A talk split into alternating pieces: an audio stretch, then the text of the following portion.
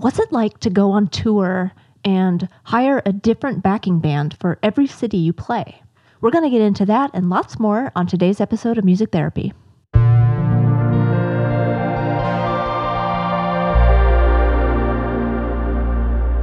Hey everybody, welcome to Music Therapy. I'm Jessica Risker. I'm a musician based here in Chicago, Illinois, and I'm also a licensed clinical professional counselor. Music Therapy is a mental health podcast for musicians and music fans. Visit musictherapypodcast.com for previous episodes and upcoming events.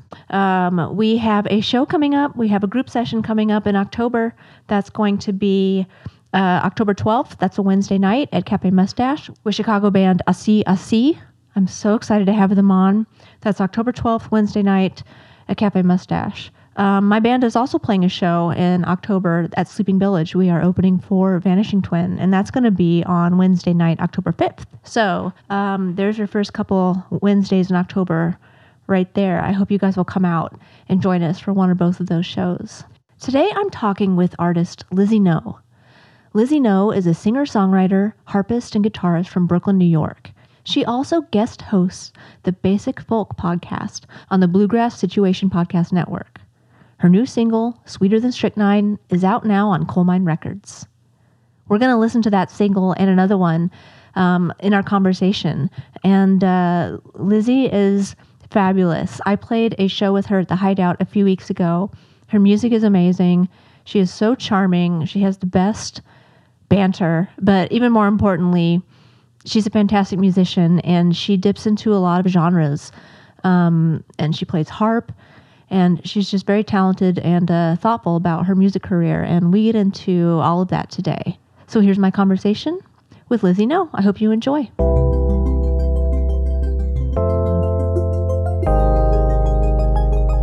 Lizzie, thank you so much for being on the Music Therapy Podcast with me today. Thank you for having me, Jessica. It's good to talk with you again so soon. Yeah, we just played a show together in Chicago. It was a dream. I'd never been to the Hideout before, and it's such a great venue, and your set was so mesmerizing. All of my friends that came were like, who is she? I felt like I was in a trance. It was awesome. Oh, thank you. Well, your set was amazing too. Thank you. Yeah, the Hideout is definitely a favorite venue in Chicago, so I'm glad you. Have you come through Chicago very often? I have. I mean, first, not that much until this past year. And then I've been to, I think I've played Chicago 3 or 4 times this year. Oh, wow. After like almost never playing there. Okay. I just ended up on a couple of support tours that like got me going through Chicago a few times. Okay.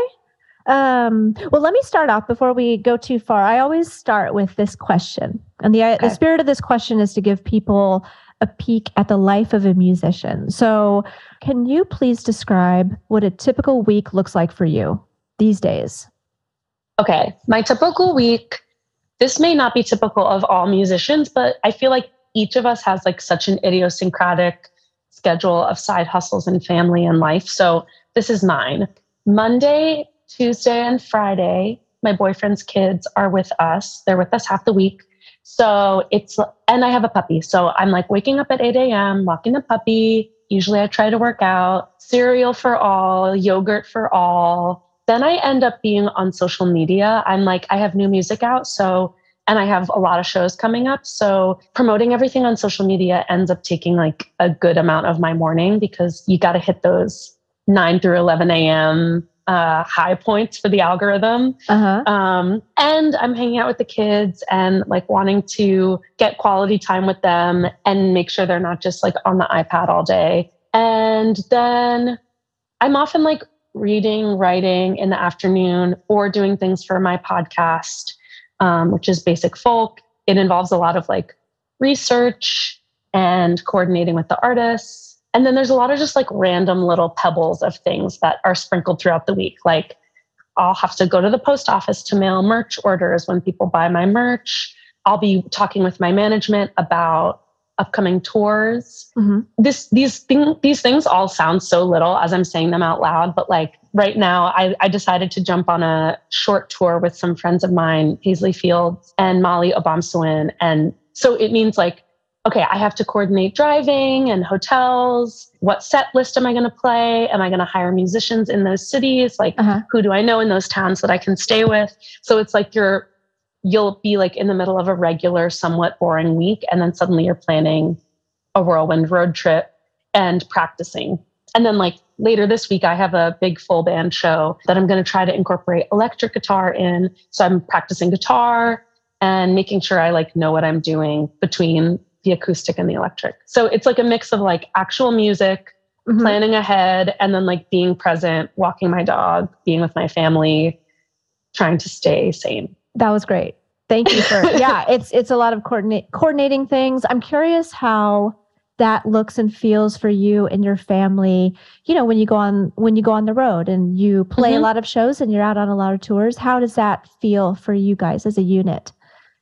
It's getting a little bit easier. I think it's one of the hardest things ever because I really like being home. And that hasn't always been the case. You know, like I've lived in a million different chaotic roommate situations, some that were good, some were bad. And now I have like a routine and like people that keep me grounded. And so being away for weeks at a time just totally throws off that routine.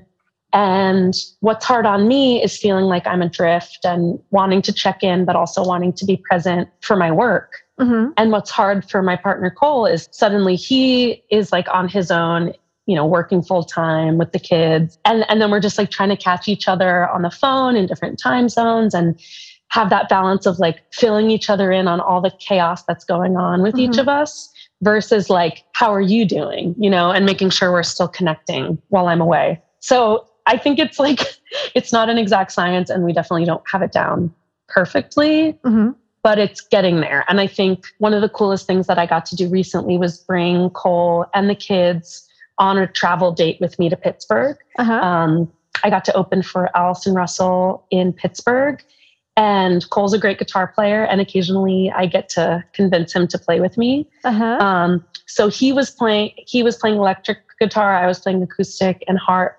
And we dragged the kids and the puppy in the car to Pittsburgh, and they got to be backstage and meet Allison and actually just see what goes into it. Yeah. Because I think something that's really wild for them is that like when they see me, I'm at home and I'm often in my recovery mode. Like I'm napping, I'm doing a ton of laundry. I'm just like making school lunches and like hanging with them.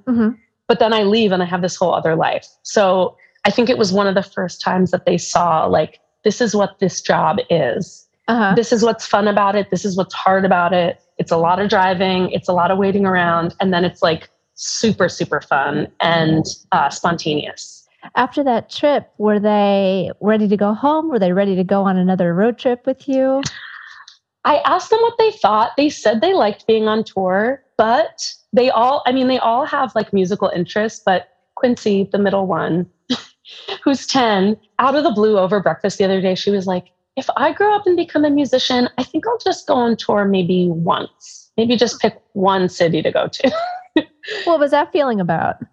I think she just realizes how exhausting it is to be on the road. Yeah. And she's always had this knack for like production and sounds and wanting to learn about recording. And so I think her strategy, she once said, I want to be a home musician, not a car musician. And I was like, yeah, but I love your plan. Have a studio. Don't go on the road.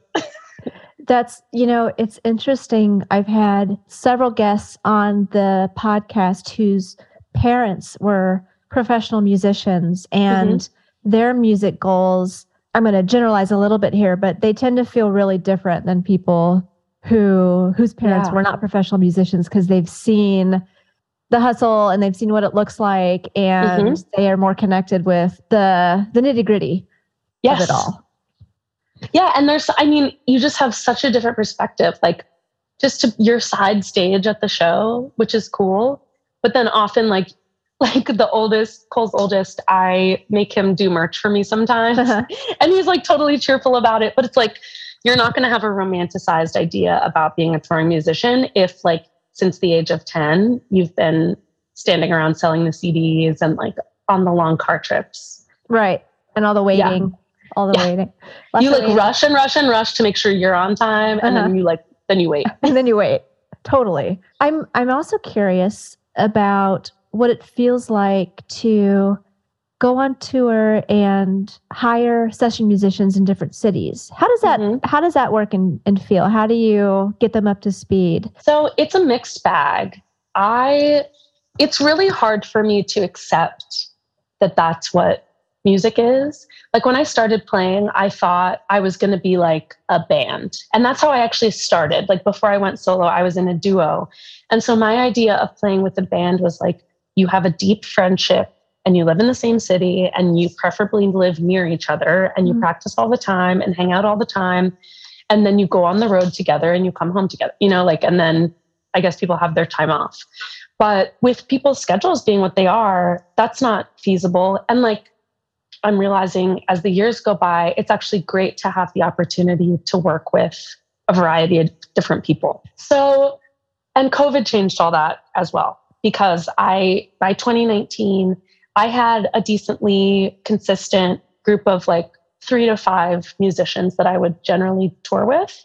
And then they all had to move out of New York during COVID. So I was kind of back to square one and ended up doing a lot of solo touring. Now that I'm back on the road and like have the means to hire people, it's really like a matter of putting your trust in your network, because there are a lot of times when I either can't afford to fly someone out for a gig or it just doesn't make sense schedule-wise. So I need to hire someone local, like you mentioned. And so I call whoever I know in that city, like, okay, do you know a bass player? Do you know a guitarist? And so you just have to like trust that those people are going to give you good recommendations, and then, you know, scope the person out, listen to videos or other recordings that they've been on, and then send them the set list and like hopefully have time for some thorough rehearsal. But oftentimes I'll actually send you a video. This was so funny. I had a festival gig in Canada last month or 2 months ago, and the guitar player was my boyfriend, Cole. So we went together. The drummer was an old friend of mine who lives in Indiana, Nick Rapley. So I was flying him up. He knows a lot of my music and produced my last record. So I felt really solid about his preparation, but I also haven't seen him. Like we haven't played together in 3 years. Since COVID. And then I hired a bass player who I'd never met, but who came highly recommended out of Nashville, Chansey. So people were flying in from 3 different cities. And then when we got to the festival, we had a few hours before our set and no studio. So like, and the drums were backlined, which for folks that are not musicians means like we didn't bring all of our own stuff. Like they provided the amps, they provided the drums. So we were just like practicing in a hotel room, like basically a group of people that never met before. The drummer was like using drumsticks on a hotel room pillow and nobody was amped. So I was pretty much the only person that could be heard. I was just like playing my acoustic guitar. And then I was like, I can't hear you guys, but it sort of seems like you have the right notes and we're just going to go with it. So like, that was our amount of preparation.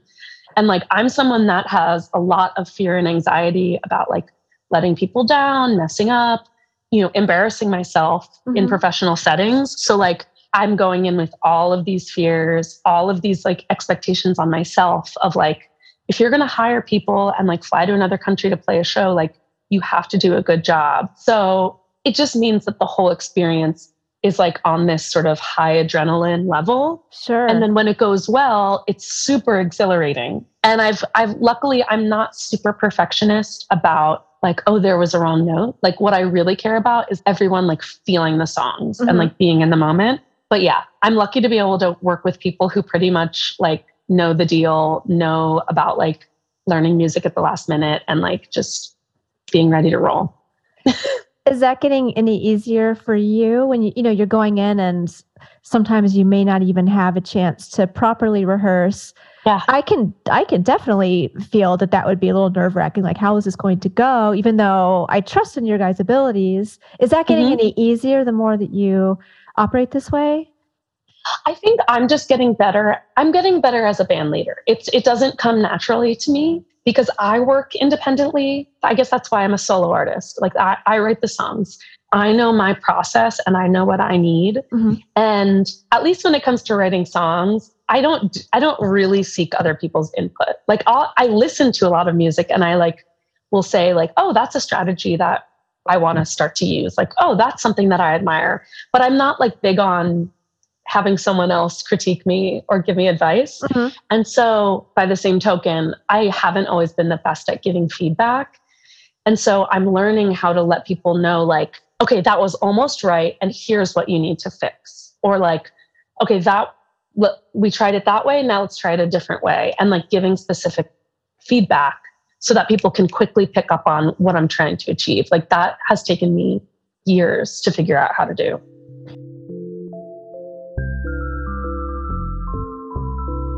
I'm connecting this with the episode we just put out today, actually, with Molly Madden of Uma Blue. And she actually Ooh, nice. Put a album out, played a release show, and then immediately after that, left her band because she was like, that was essentially too much. You mm-hmm. know, it was not only making the music, but it was managing everything, managing everybody, and trying not to hurt people's feelings, but also trying to get them to do what I want them to do and how I want the music to sound. And I'm just wondering if that, you know, what has felt in that role as a leader, what has felt specifically challenging for you? That is a really good question. I'm glad you told that story because I feel like that puts it in context, especially as a female musician. I have very much struggled with the likability thing. Mm. And you know what? It's not just likability. I do think that there's actually so much socialization that's in our language. And, you know, this goes from like the very silly to the very serious. Women are expected to ask more questions, listen more, not assert as much, mm-hmm. uptalk,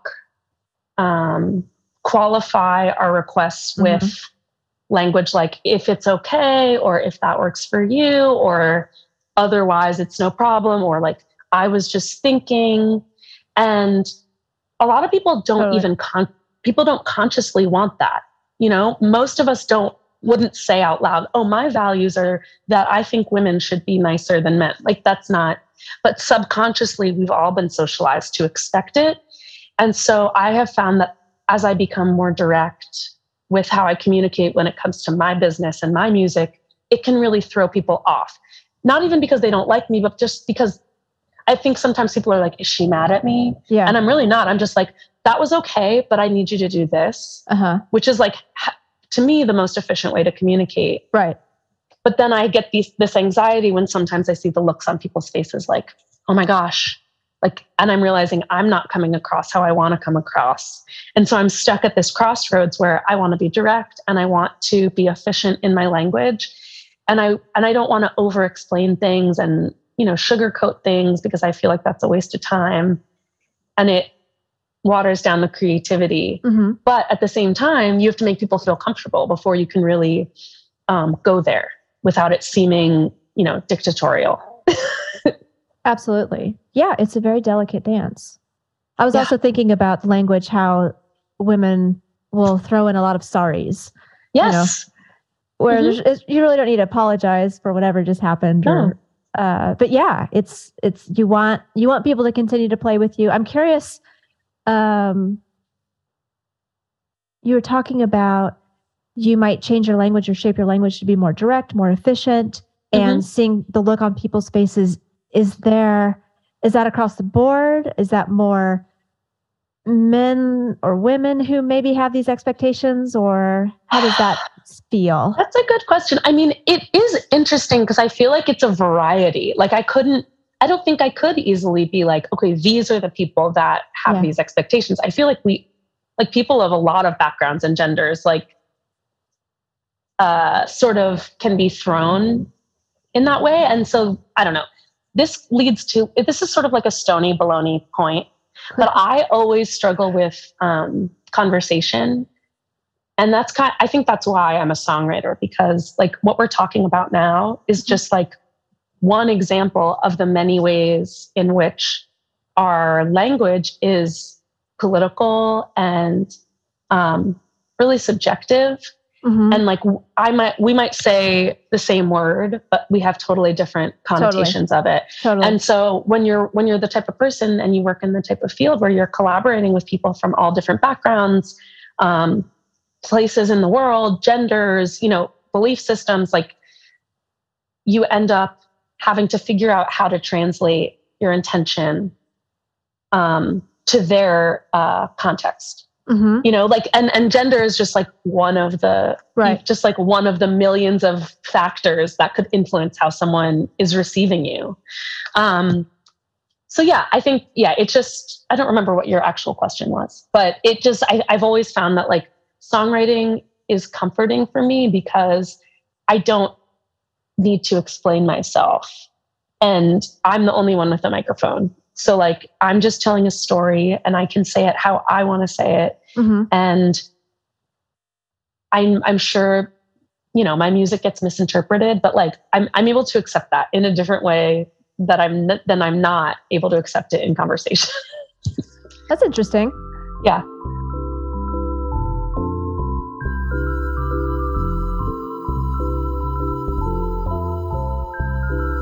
Let's take a little music break right here. Can we talk about, this is your new single, Sweeter Than Strychnine. Can you tell us about the song? Yes. So my dear friend, Ben Pirani, is the band leader of a really, really cool, like soul, jazz, pop, experimental band, called Ben Pirani and the Means of Production. And he wrote these like really cool, kind of crunchy 60s style lounge singer songs. Mm-hmm. I know that's like not a nice way to say it, but like that's how I picture it. I heard these songs and I was like, I can hear like the female Bond villain singing these songs in like a smoke-filled underground bar. And I just fell in love with the songs. And he had actually had another singer try them out. He was having like a few different singers like try to sing the vocal that he had written. And I was like, let me come in and try it. And so we just had like, this was last summer, 2021. And it came so quickly and we had such a great flow in the studio, and he orchestrated it for strings and it just became this beautiful, like soulful record. And we just put it out on 45. Let's take a listen.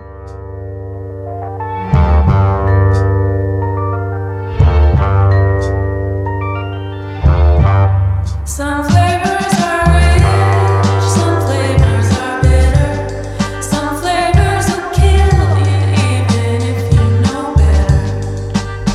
I've tasted peaches, strawberries, chocolate and liquor, but just because it's sweet, that don't mean that it's sugar.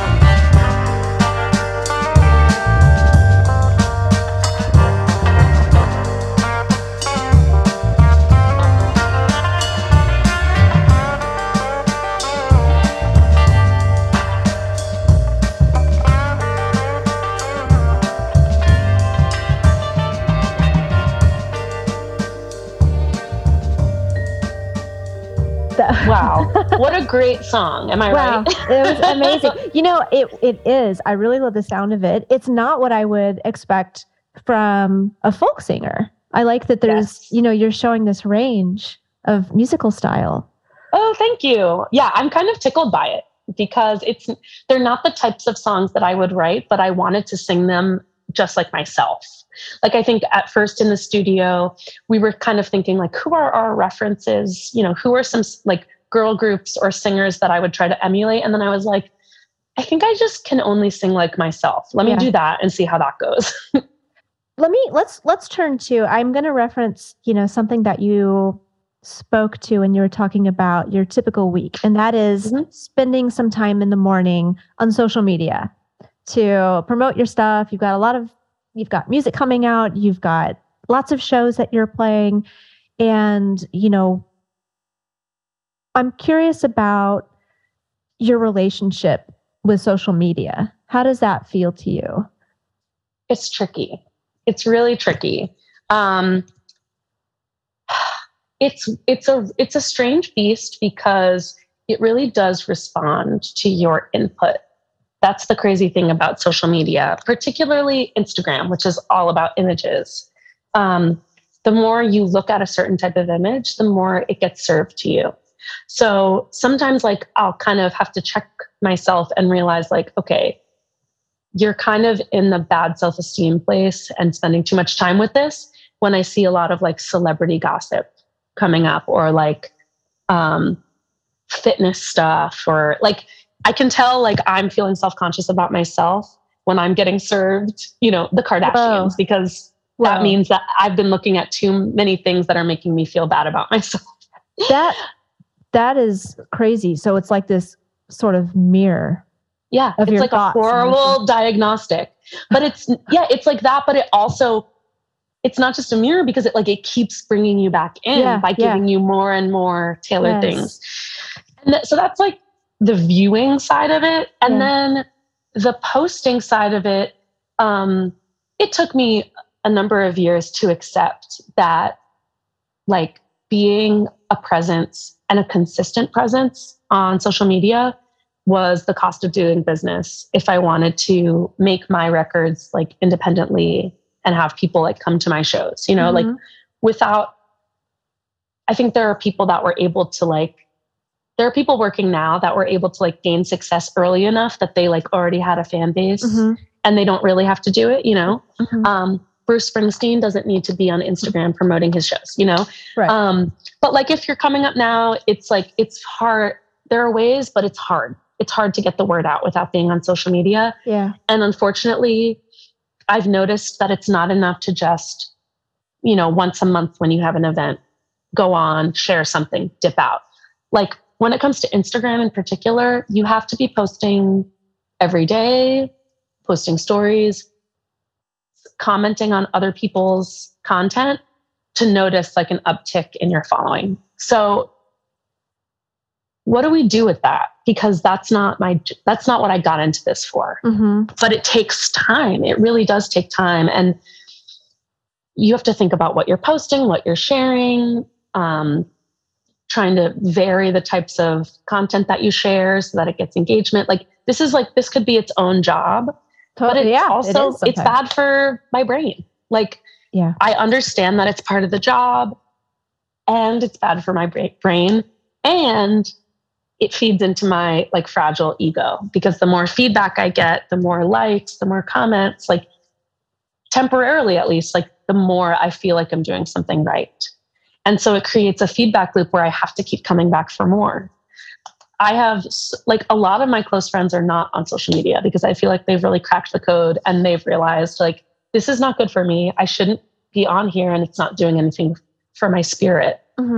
I'm not quite there because I do think that I've made connections with a lot of people, especially other musicians that I wouldn't have met otherwise.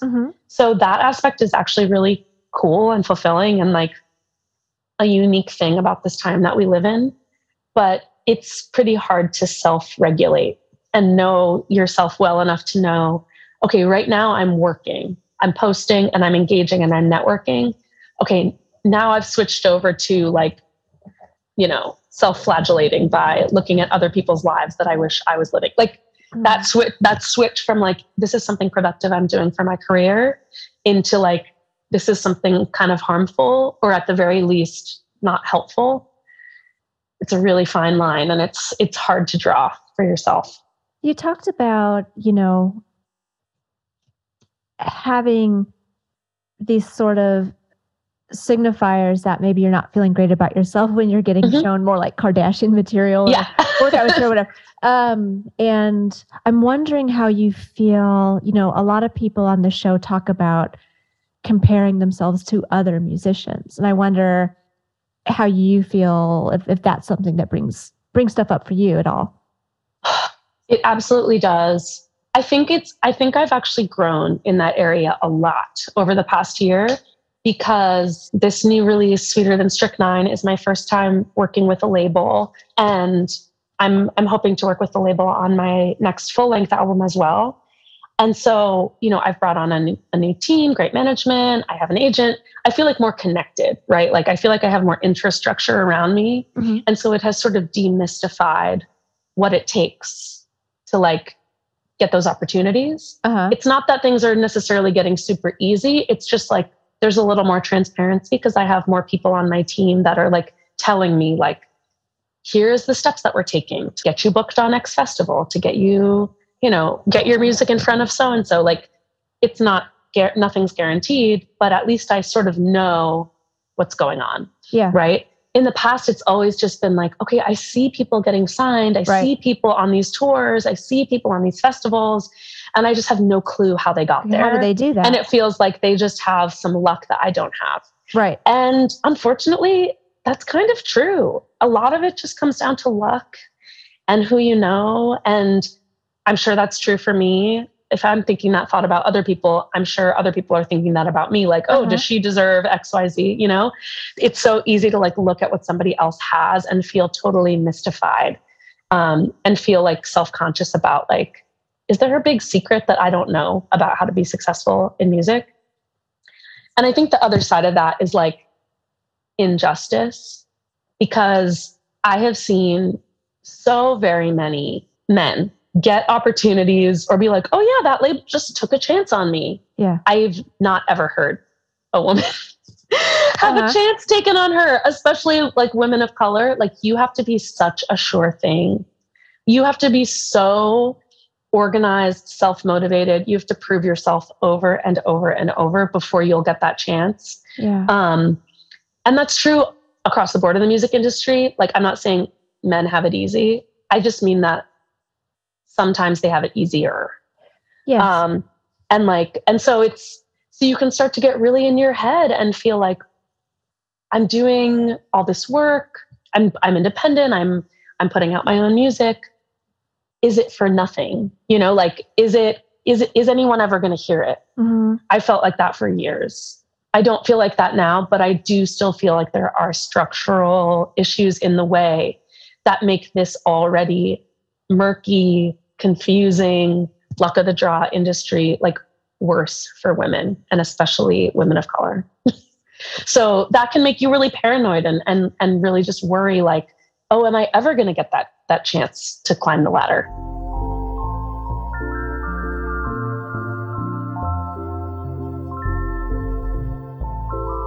How have you've been doing this for a long time and coming up on those realities, coming up on those thoughts and those feelings, how have you persevered? How have you kept yourself going? The truth is that sometimes I haven't. I was once on a tour with my friend Caroline Reese, who is an amazing songwriter who actually quit music to become a full-time rancher and shepherd in Montana. And I was complaining to her about like this stuff, right? Like I'm working so hard. It's so hard to make money. And these days, you know, the streaming, all, you know, I'm feeling so discouraged. I'm working a day job. It's like, and I was like, I think I just want to quit. And she was like, okay, quit and start again tomorrow. And then quit again. Like, and she gave me this perspective that like, you can quit and then try again. Just give yourself a break, because this is not the type of job where anyone is going to let you know that you need to take a break for your health. Oh, yeah. Until you hit a crisis point. Like, it's not like a job that has weekends. Right. Or like paid time off. You have to demand it for yourself. And I've had times where like I didn't do that for myself and it showed in my health. And I think it showed in my work. Like, I think I'm pretty consistent in being able to at least show up and do the job. But like when I'm joyful and rested and taking care of myself and being taken care of, mm-hmm. it's so much better and it flows so much more effortlessly. Mm.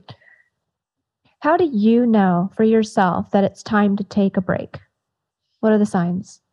I think when I'm doing the comparison game frequently, I think those thoughts come up naturally for everybody. But when I'm spending more of my time thinking about what other people have and, you know, what I need to be doing on social media and how people perceive me, like that external stuff, when I'm thinking more about that than like the music and the work and the people that I collaborate with, then I know I need at least a reset. You're really kind of watching where your attention is. Mm-hmm. And also my energy. Like, I have a diagnosis of major depressive disorder. Mm-hmm. And so fatigue is one of my main indicators of my mental and physical health. And there are times where I just feel so exhausted and like on edge. And I think a lot of people that have that struggle with depression know that feeling. That's sort of like your mind saying like bad weather is coming. Mm-hmm. The air gets kind of tense. You feel more tired, you have a short fuse, maybe your eating routine is off, exercise mm-hmm. routine is off. Like, those basic markers of like health start to go when mm-hmm. I'm about to like really be going through it with my depression. And I have to pay close attention to that so I don't like keep pushing myself beyond it. How do you manage that in general, but especially when you're on the road? Because, you know, you're kind of pointing to how important just self-care is, whether that's good mm-hmm. sleep or good eating habits yeah. and just feeling rested. And being on the road really can be very challenging for good self-care. How do you manage having this diagnosis and combining it with the challenges that this career brings? Oh, it's so hard. I kind of think about myself on the road as a sim, like the video game, uh-huh. where like you probably will not be able to get all of your little diamonds all the way to the top. Uh-huh. You know, like maybe you have like a bucket for, you know, healthy food uh-huh. and then one for sleep, one for exercise, one for like alone time and just like mental rest mm-hmm. and one for maybe like connection, like talking to my boyfriend, talking to friends, like feeling like I've gotten to spend time, quality time with someone. Like, I feel like those are my main buckets of mm-hmm. well-being. And on the road, it's almost impossible to have all of them full. Yeah. But without at least a little bit in each one or a lot in one, you know, you have to have some way of filling up your buckets. So like, sometimes I'll go a long time where I'm on the road and I'm in places where it's not possible to get salad mm-hmm. or healthy food. Like, it's just fast food. I know that's going to deplete my sense of well-being. So I need to like over-index on, you know, sleep and connection, you know, or I'll start to feel myself getting socially overwhelmed with just like having to talk to people and being out of my comfort zone. And so I know that I need to take a walk because I need to like kind of refill up that, you know, mental rest yes. bucket. And so it's like, it's hard because sometimes you have to accept that one or two of the buckets are just going to be dry for a bit. It's often the food thing and the sleep thing. But like, then when I see an opportunity to grab one of those things, I'm shameless. Like, oh, there's an hour off. I'm taking a nap. Goodbye. Uh-huh. I'm taking a nap in the green room in front of everyone, sweatshirt over my face. Like, I think a lot of the things that we kind of don't do as adults because it's not socially cute, mm-hmm. I just have no more shame about. Or like, I might be in the middle of a meeting or doing something, but I need to be eating salad because I haven't had a vegetable in days. And like, yeah. This is my chance Yes, I like really love this visualization of the buckets. Mm-hmm. I almost think someone needs to make an app for touring bands where you can kind of just let each other know where you're at and let yourself know. 8 hours of sleep with no alcohol actually goes to all the buckets. Like good sleep helps all of the buckets. Yeah, well, that's a challenge in itself. Substances. I don't know if that's something we can talk about, but that is very much built into being in venues and just part of the culture. And what is your relationship with that side of things? I feel like I'm not good at balance. I think I'm very habit centered. So like if I get on the road and like I'm having a couple drinks every single night, I'll get to like day 30 and be like, why do I feel so tired and terrible? Well, you've been drinking every night. Right. And then I have to like reset, kind of cleanse, not like in a gross purity or religious way, but just like hit the reset and like drink more water. But I think it is really hard on the road. I think one of the hardest things for me is that I'm kind of an introvert. And like I said before, I struggle with conversation. I struggle with like this anxiety that I'm not saying or doing the right thing.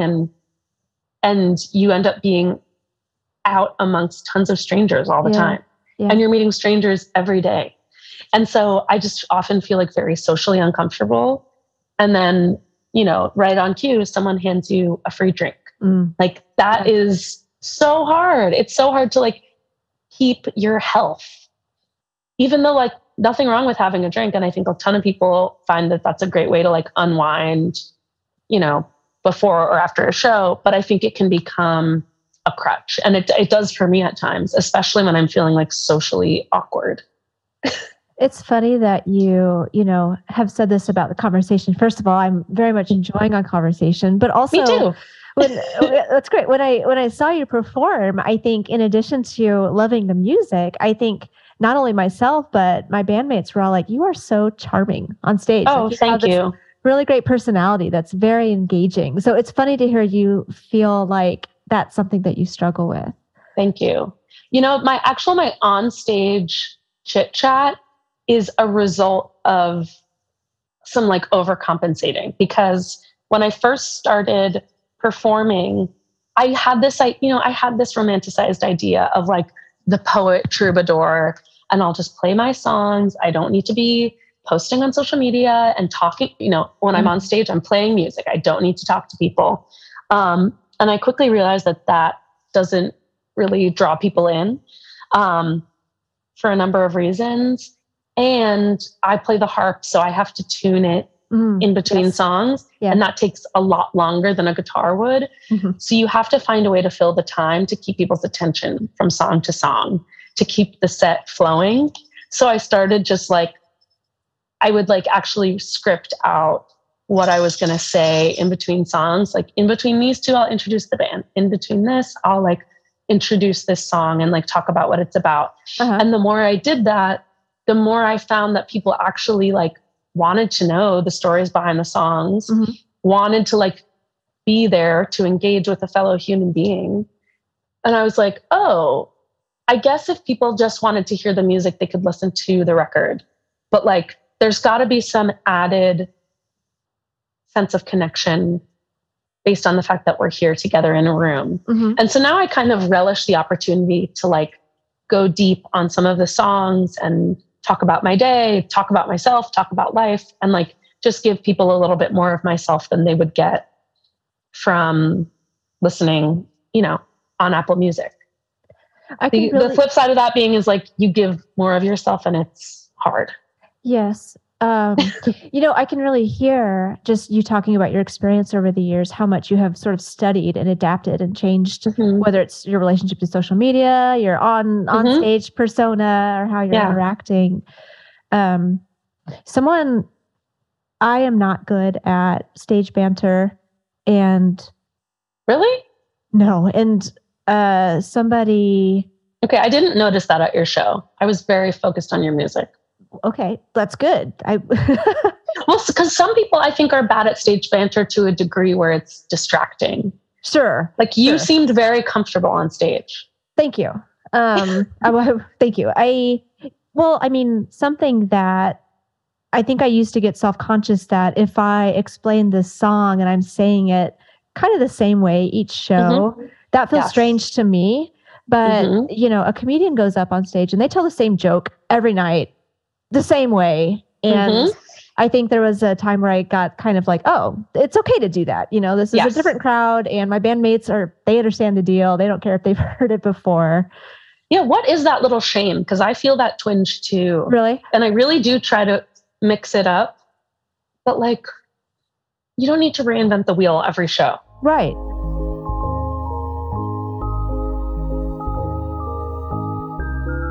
So we have a second song from you. This is called Stop Bothering Me. Mm-hmm. Can you tell us about this song? Yes, this is the B-side off of that Sweeter Than Strychnine single that I put out with Coal Mine Records this past month. I love this song because it just reminds me of all of my favorite girl groups. It's like if No Scrubs was written like in the late 60s.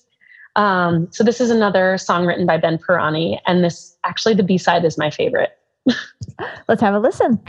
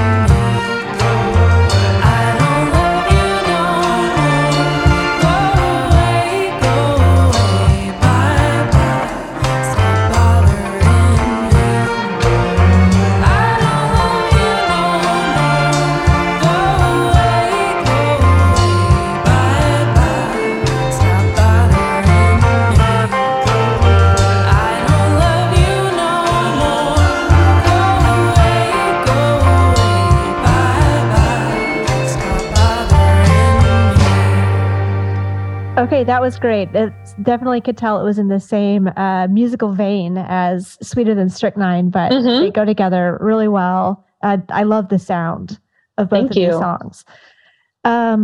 Let's see. So to our listeners, you know, before a guest comes on the show, I will ask them, you know, what are some things that you want to talk about? And one of the things that you had mentioned that I don't think we've touched on very directly yet is this bullet point, social justice and health.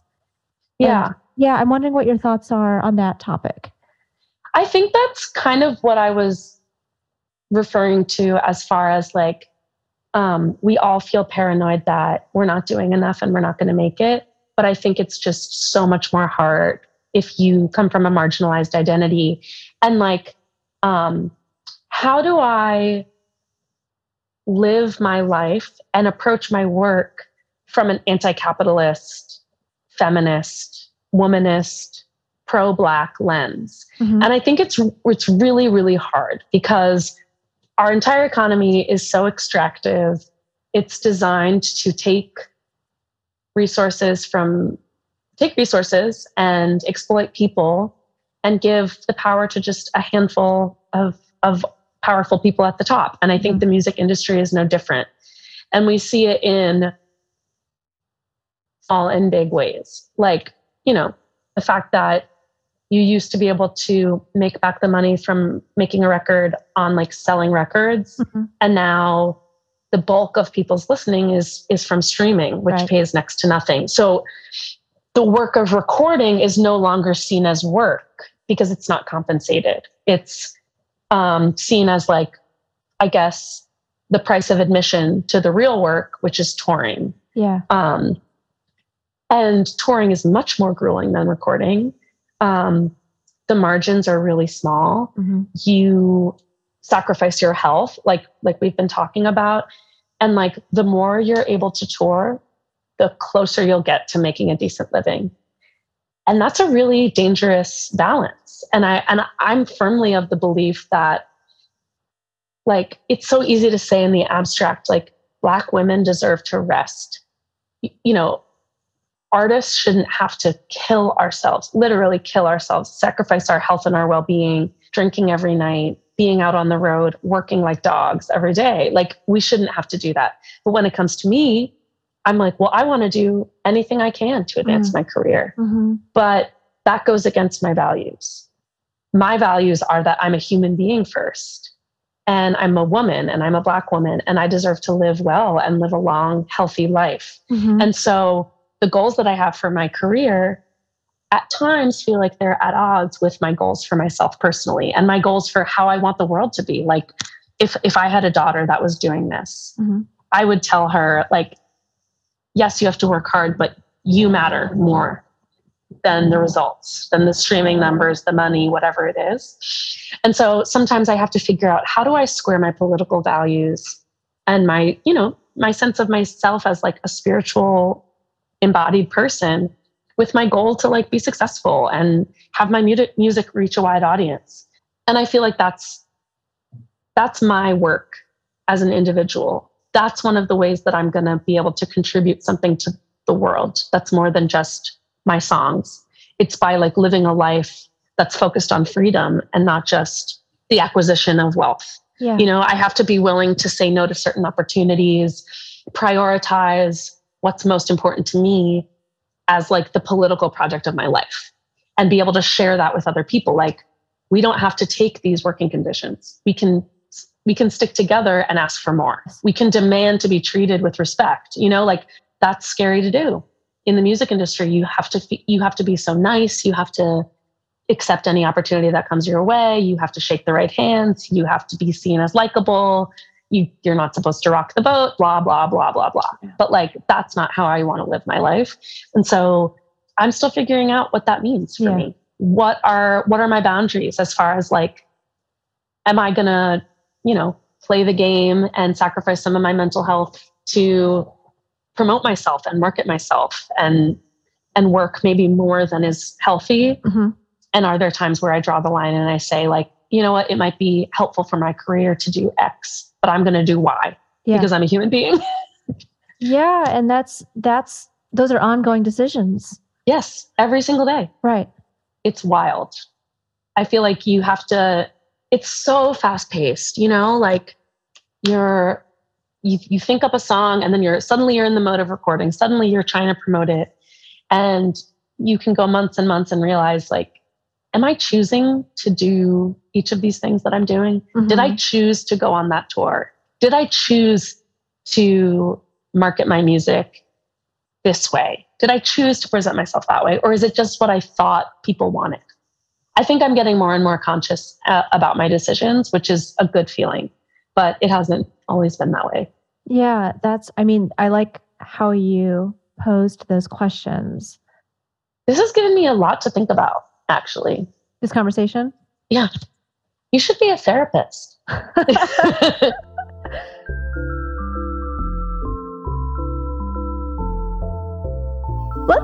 Let's pivot here, if that's okay. I would love to talk to you about, so you host a podcast. Can you tell us about your podcast? Yes. It's called Basic Folk, and I am the guest host. The lead host is Cindy Howes, my dear friend from Pittsburgh. She's actually from Massachusetts, but she's a Pittsburgh local now. And we are hosted on the Bluegrass Situation Podcast Network. Uh-huh. And it feels like a very new venture for me. I started hosting last year. Cindy's been hosting it for a number of years now. And she interviewed me in 2019 or 2020, around the release of my last album, Vanity. And I just felt kind of like I feel now that these questions are going deeper. Like, this person is really paying attention to the music and is really causing me to unearth some of the layers of something that I created and thought I already knew well. And we just had such a great conversation. And then she asked me to come on and guest host a few episodes. And I'd never hosted a podcast before. Mm-hmm. And I'm not a journalist. And I also didn't know how to record myself. She had to teach me here's how you set up a mic. Here's how we organize our files, all of that stuff. Uh-huh. So I just jumped into it, and it really tickles a part of my brain that doesn't get tickled that often, which is where I get to dive deep on a topic, do the research, and then talk and riff with another musician. So it's super fun. We interview broadly folk musicians, but that can mean everything from Americana to rock to indie to soul. There are a lot of different artists that can kind of fall under the folk umbrella. And it gives me the chance to not only ask deep questions, but also silly questions. We do a lightning round at the end. Uh-huh. And I ask people about who's your celebrity crush and what kind of candy do you like? And sometimes you get surprising answers.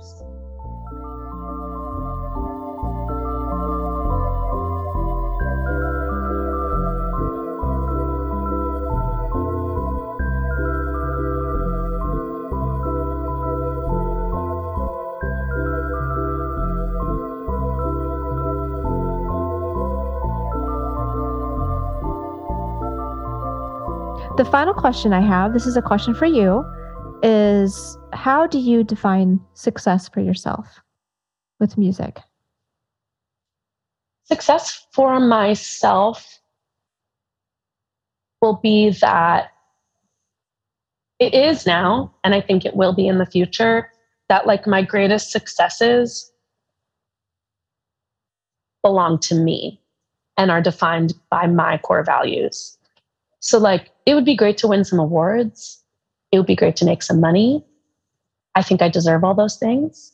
But most importantly, I want to have memories that I'm proud of. Mm-hmm. I want to be healthy. I want to have I want to be I wrote this goal down and I did that goal, so that it's nobody else's definition. So one micro thing is that I've always, when is this coming out? I don't know yet. Probably. Okay. I'm going to keep the name. I'm going to keep the name private because it hasn't been announced yet. Okay. When I've always been about manifesting, kind of not in the sort of magical sense, but just it's good to call your shot because then when you make the shot, it's better. I've always wanted to play this one music festival in California. Since I was a college student, I used to go there as a fan, and I was okay, one day I want to play. Uh-huh. And this year I got invited to play, and just knowing that I had said it out loud 10 years ago and now I'm doing it, it's better than all the money in the world. just knowing that it was my, like, it was something that was my dream. It wasn't anybody else's dream. It wasn't like an award someone gave me. It was like, I wanted this thing and I got it. That's success for me. And like not being scared. Like freedom is it of anything. Like a lot of times I'm like, oh, I'm scared that I'm not doing the right things. I'm scared that I'm not pleasing the right people. I'm scared that something is going to go wrong. I'm scared it's all going to be taken away. I'm scared of what people think of me. Like freedom from that is success. It's amazing. I'm working on it. Okay. I want to thank Lizzie No for her time. I hope you guys enjoyed that, and I hope you guys are doing well. Visit musictherapypodcast.com for previous episodes and upcoming events.